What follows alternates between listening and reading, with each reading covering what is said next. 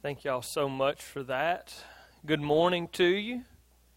It's good to see you here this morning. If you have your Bibles, I'll invite you to turn with me to the book of First John this morning, where we will continue to see uh, John's teaching and instruction that he gives to us.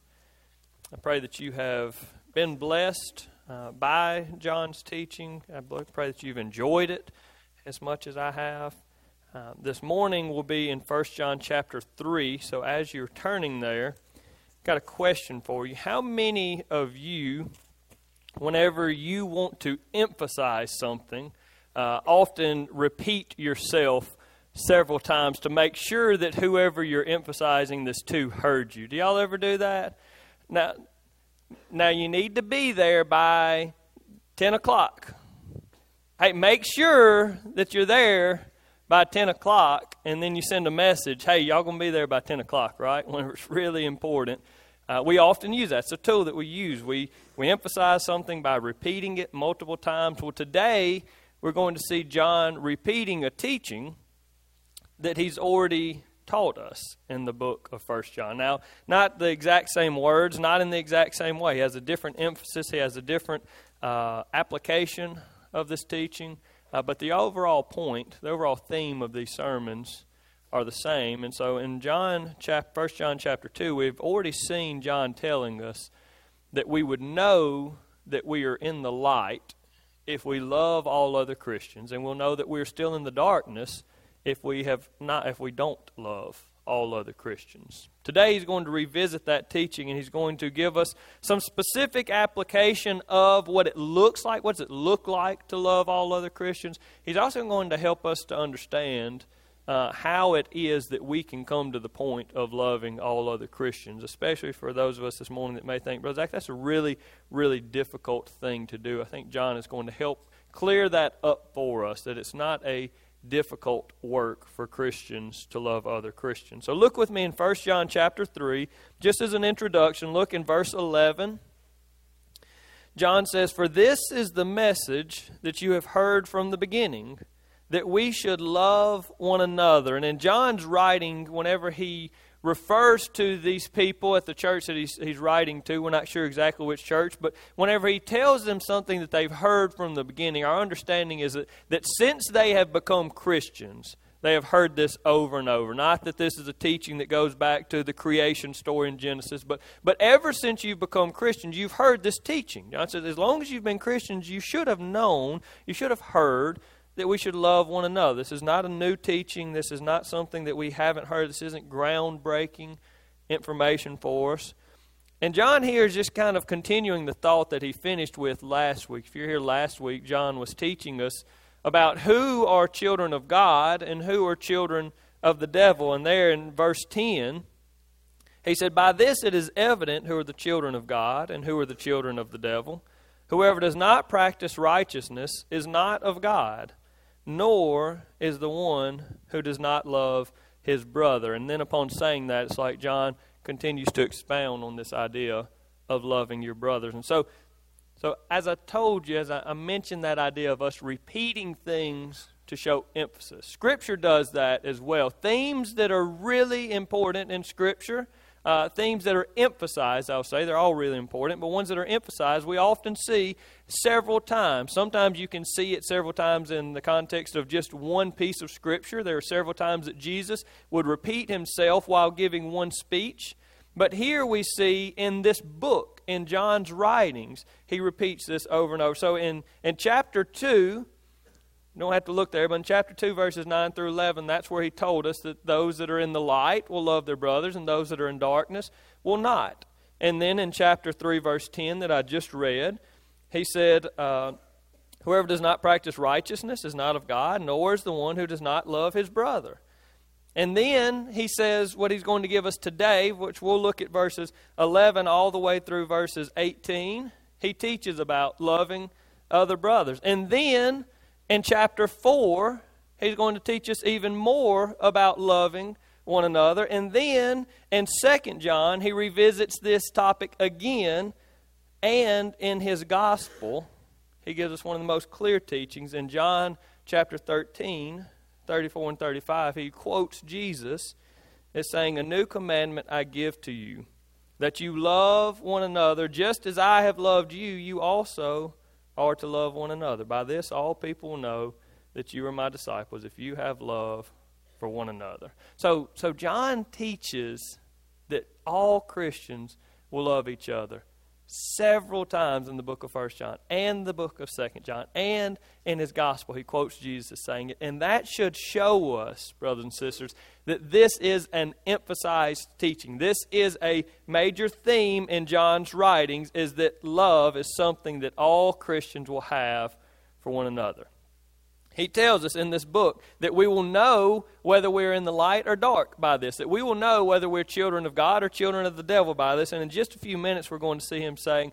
We will know if we have passed from death into life by whether or not we love all other Christians. So, point one this morning Christians will love all other Christians with emphasis on will. I put it in all capital letters and, and I want to go ahead and tell you that this is the main point.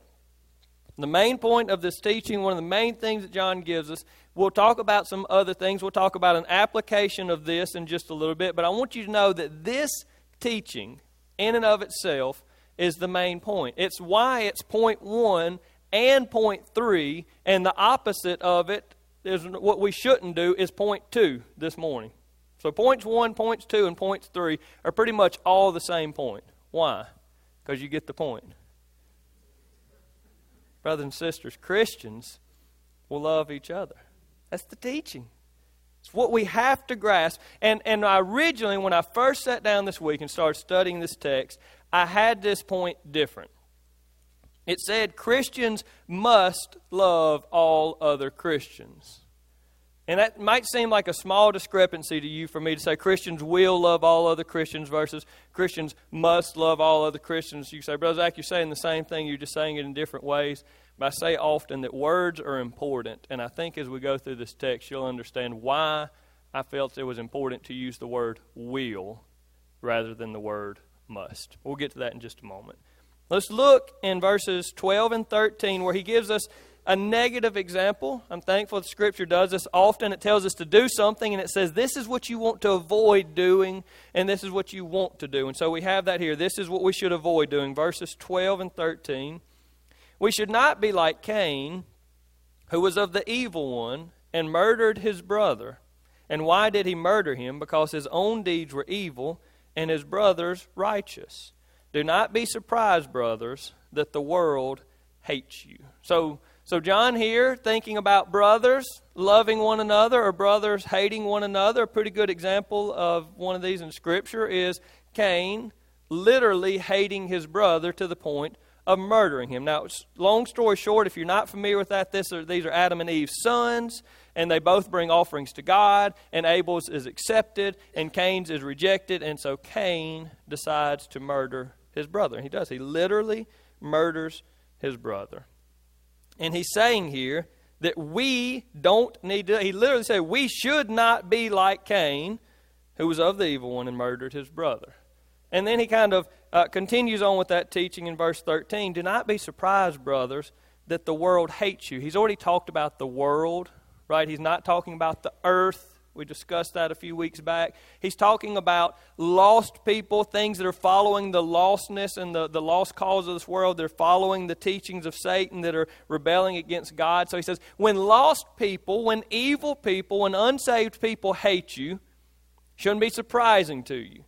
Cain here, it shouldn't really be that surprising to us that he murdered his brother because Cain was of the evil one. Cain was following Satan. And whenever somebody that's lost and following Satan does something bad, that should not be shocking to us. It's by their very nature what they're doing. They're following Satan.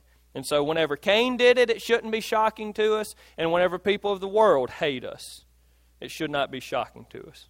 We should expect that they should do this.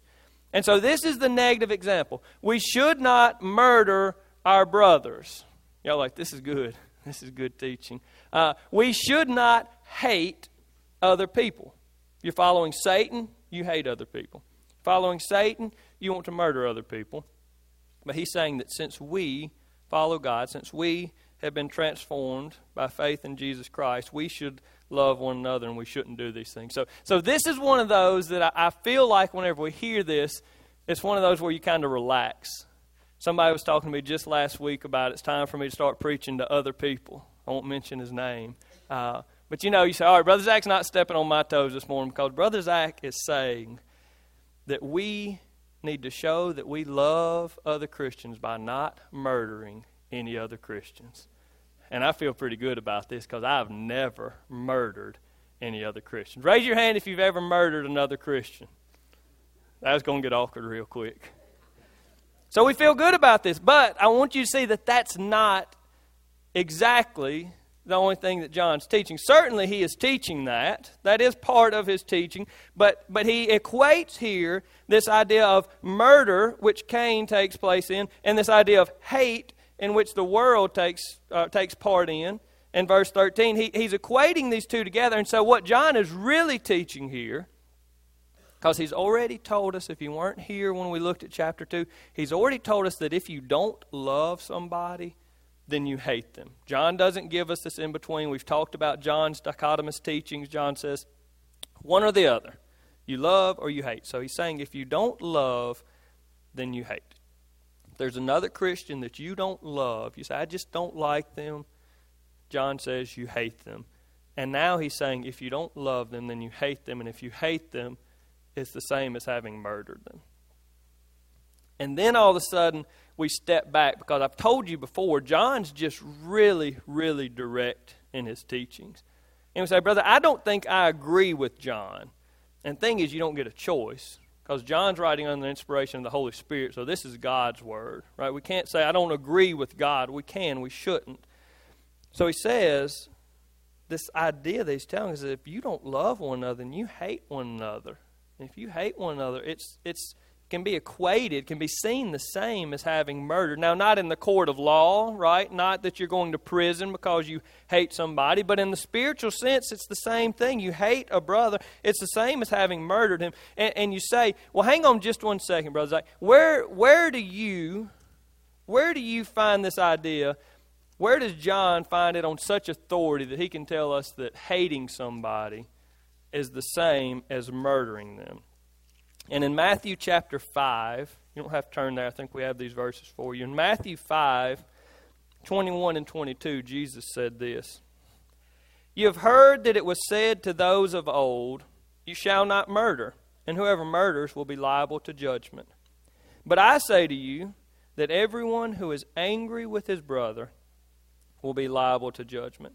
Whoever insults his brother will be liable to the council, and whoever says, You fool, will be liable to the hell of fire. And so he doesn't use the word hate, but he gives these examples. He says, We used to say if you if you murder, then you're going to be judged, but now I'm telling you that if you're angry with your brother without reason, uh, that if you're insulting your brother, that if you are saying negative things or ugly things about or to your brother, that you're also following the same course. And Jesus equates this idea of showing hatred towards somebody as being the same as murdering them. So you say, where does John get this teaching that hate, spiritually speaking, is the same as murder? And I tell you, he gets it from Jesus. Pretty good source.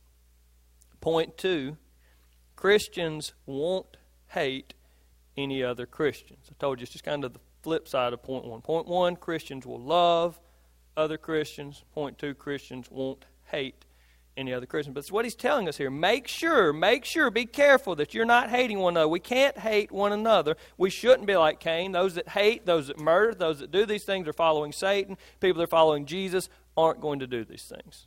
Warning sign. If you find yourself hating another brother or sister, it's a really big warning sign. And verses 14 and 15 were key verses in this in this section to me. These are the two verses that kind of this entire teaching uh, really, really works upon, that, that they build upon showing us why I use the word will. Christians will love rather than Christians must love. So pay attention here to verses 14 and 15 with me. We know that we have passed out of death into life because we love the brothers. Whoever does not love abides in death. Everyone who hates his brother is a murderer, and you know that no murderer has eternal life abiding in him. John here, right, we've seen in his letter several times, John has given us ways that we can know whether we are saved or not. John told us that if we are walking in light rather than darkness, we know we're saved. If we're following Jesus' example, we know that we're saved. If we're keeping Jesus' commandments, we know that we're saved. If we're loving our brother, and he's just giving us this here in different language, we know that we have passed out of death. This is spiritual death. We have passed from being spiritually dead to being spiritually alive because we love the brothers. Or if you want, just to help us get our mind around this, you could replace because with if. We know that we have passed out of death into life if we love the brothers. So he says that, that if you have been made new, if God has made you regenerate, if God has changed your heart, if God has brought you from the point of being spiritually dead to being spiritually alive because you have entered into a relationship with Him through faith in Jesus Christ, if you are a Christian, you will know that you're a Christian. You'll know that you've been made alive because you will love the brothers. I want to read this to you. Uh, Dr. Danny Akin president of Southeastern Seminary, used to be dean of uh, theology at Southern Seminary, and his commentary on First John, I thought, put this very, very well, and so I just wanted to read to you what he wrote uh, instead of trying to put it in my words. About this specific point, he said, In other words, eternal life is not earned by loving the brothers. Rather, loving the brothers is evidence that one has made the transition from death to life. Loving the brothers is an avenue of assurance of eternal life, but is not the means for obtaining it. As John has noted before, the Christian is one who loves others as Christ has loved them. On the other hand, the absence of Christian love indicates that one has not passed into the state of spiritual life, but remains in the realm of spiritual death. They walk in the darkness, not in the light. The state of spiritual death is one into which a person is born and continues to exist if regeneration does not occur. So, so what he's helping us to see here, what John is saying to us here, because whenever we talked about this a few weeks ago, you may have gotten the impression that I was telling you that if you don't love other Christians, that you need to make yourself love all other Christians. That you need to work really hard to make yourself do that. But I think John here is clearing it up and showing us this idea. He's telling you that if you are a Christian, that this isn't something that you have to muster up inside of yourself. It's not, oh, I need to start loving so and so so that Jesus will accept me. I don't want you to walk away from here with this teaching. If I can start loving all the other Christians, then Jesus will accept me because you know what that is? That's legalism.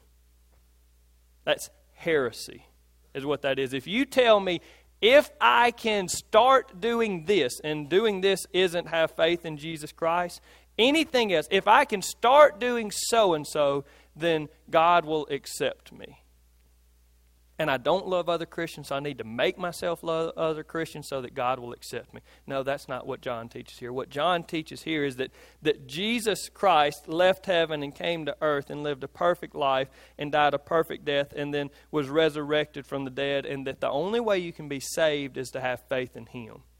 And that when you have faith in Him, that He makes you new.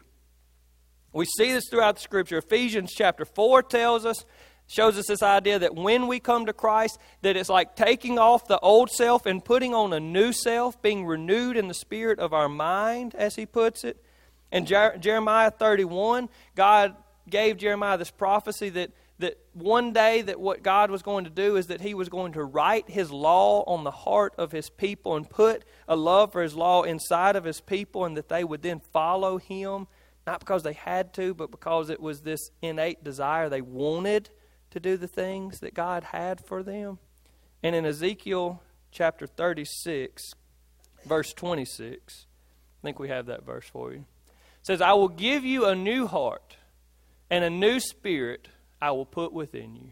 And I will remove the heart of stone from your flesh and give you a heart of flesh. And I will put my spirit within you and cause you to walk in my statutes and be careful to obey my rules.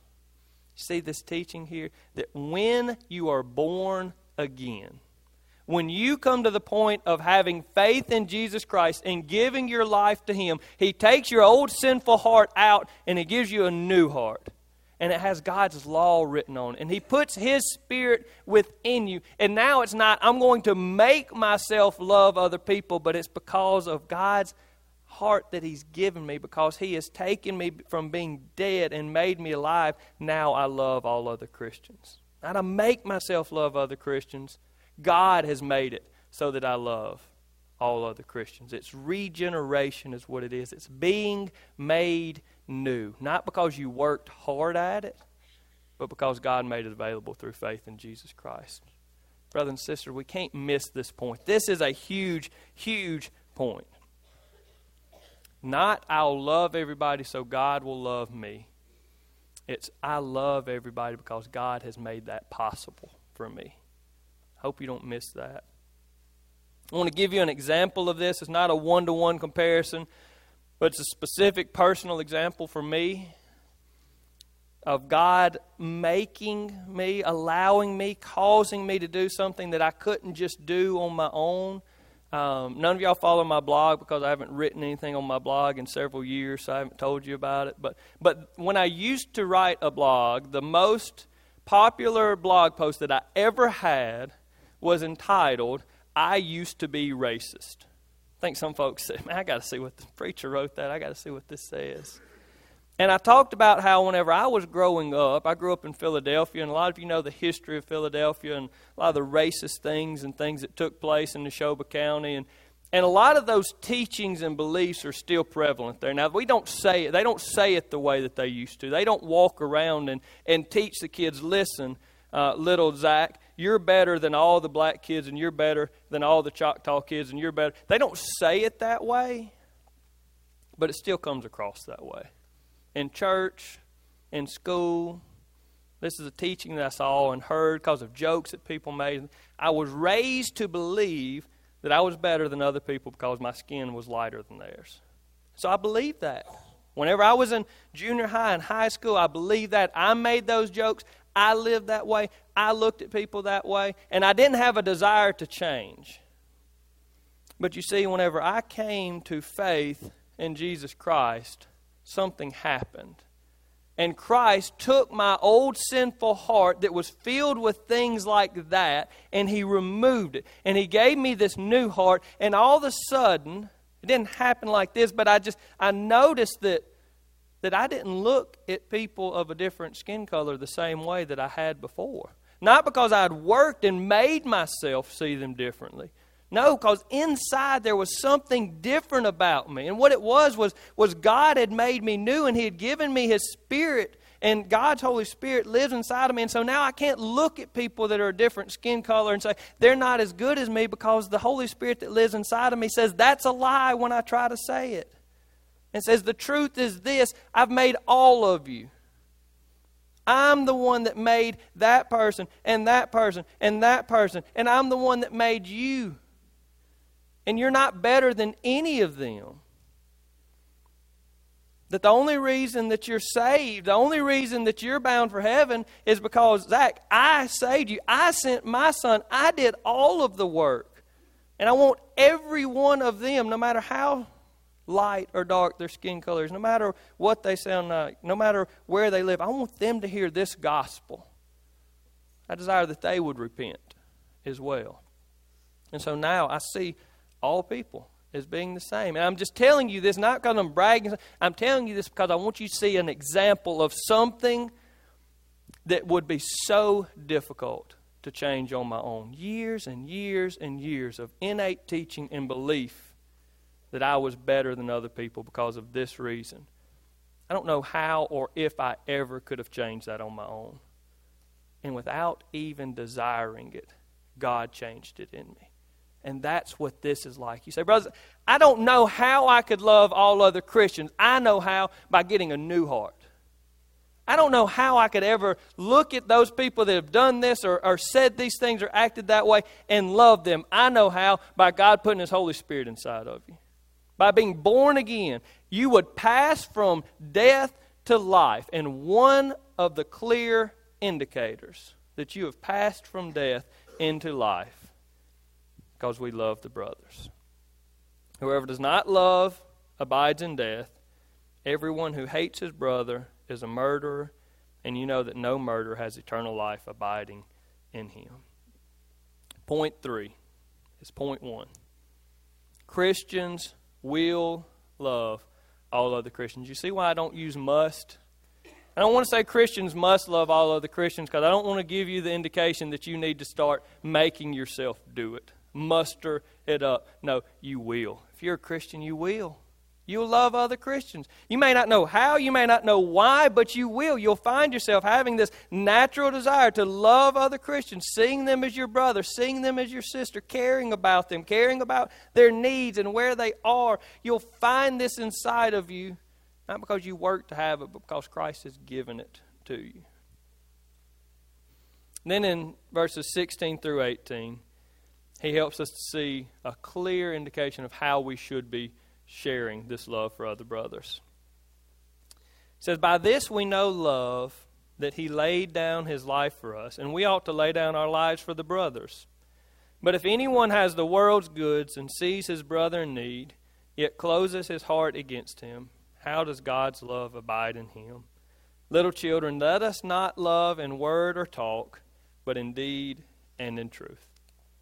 So he, he gives us the, the supreme example of love for the brothers, right? Christ left heaven, came to earth, and died for us. There's the supreme example. He said, You want to know what love looks like? Look, look to Christ.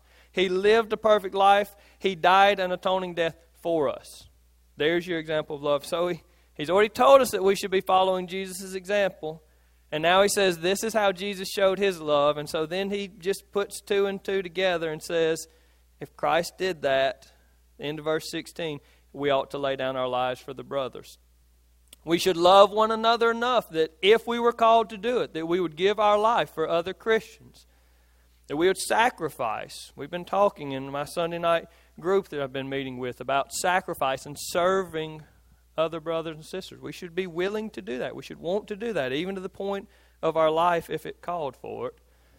But in our current setting in the United States, in Brookhaven, Mississippi. It's not something that's likely that we'll be called to give our lives for the brothers. For some people, this is a very real thing that may happen tomorrow. For us, it's not as likely. But verse 16 is. Uh, verse 17, I'm sorry. Verse 17 is something that we will probably see even this week. And, and it seems like much less serious of a teaching than laying down your life for each other, right? Seeing that another brother or sister has a need, that we have the material goods to meet and meeting that need, right? If I say which one of those sounds like it's a lot harder, dying for other Christians or giving your material goods to meet the needs of another Christian, I think most of us would say, well, meeting the needs of another Christian doesn't seem as serious of a task. But man, if we're honest, sometimes we act like it's just as hard, don't we? Somebody asks us to give something that we have to meet their need, knowing that we're not going to get it back, and sometimes it's like they've asked us to die in their place. But John tells us here we should do it. Says if anyone has the world's goods, you have the means, you see a brother in need, and close your heart against him. The idea here is literally, and we use this terminology, of putting up a wall, closing a door. I see that you have a need. I understand your need, but I'm going to put a barrier between me and you to separate your need from me. So that I'm not meeting your need, and so that I'm not thinking about your need, and that I'm not looking at you. I'm going to separate myself from you. John says, if you do that, if you see another brother that has a need that you a need that you could meet, and you just cut them off completely, how does God's love abide in you? It's a question he asks. And then he says in verse 18, Little children, let us not love in word or talk, but in deed and in truth. The last point, point four. True love for other Christians will lead us to sacrifice for their needs. Say true love because we can have a false love, right? I can say, yeah, I love, I love y'all. I love all the other Christians. I can say that and not mean it. John says, if you say it and if you mean it, and the Lord has changed your heart to do it, it will come out this way. You'll be willing to sacrifice for other people's needs. You'll be willing to serve other brothers and sisters. You'll be willing to, to not shut them out and push them away, but to do what you can to help them. You'll want to do that. So this morning, John's given us a lot to think about.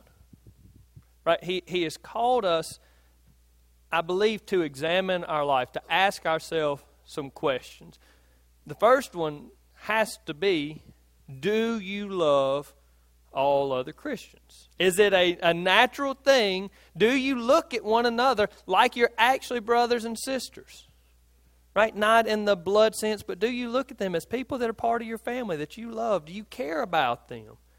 And if the answer is no, then I think you need to step back and say, Do I really have a relationship with God through faith in Jesus Christ? Have I ever truly entered into a relationship with God, or have I just been playing the church game for all these years? Because His teaching is that if you really have, if you have really entered into that relationship, if you've really come to the point of faith in Jesus Christ, that the new heart and the spirit that He's given you will lead you to love other Christians. So, as you ask yourself these questions, I don't know what it's going to lead you to. I don't know if you need to repent. I don't know if you need to ask the Lord for forgiveness. I don't know if you need to, to come and ask Him to be your Lord and Savior for the first time ever.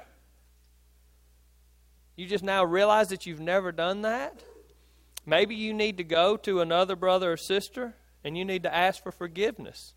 Because although you should have been loving them, you've been hating them. But uh, even though you've seen that they had a need that you can meet, you've been building that barrier and shutting yourself off from them. And you know that the Lord has convicted you and that you need to go and you need to ask their forgiveness. I don't know how you respond to this text. I'm going to invite you to stand, and I want us to take some time specifically this morning to consider these things and to ask the Lord how we need to apply this specific teaching in our lives what you need to do differently because now you understand this truth. I, for one, have been praising God all week that He has allowed me to do something that I wouldn't have been able to do on my own. I wouldn't have ever just started loving all other Christians just because I mustered it up and because I'm a great person. I'm selfish just like any other person. But He has given me a heart that allows me to love others, and I'm thankful. And I'm excited. So you do what you need to. Pray where you are. Pray at these altars. Come and I'll pray with you. But you do whatever the Lord's leading you to, as Brother Shane leads us in a hymn of invitation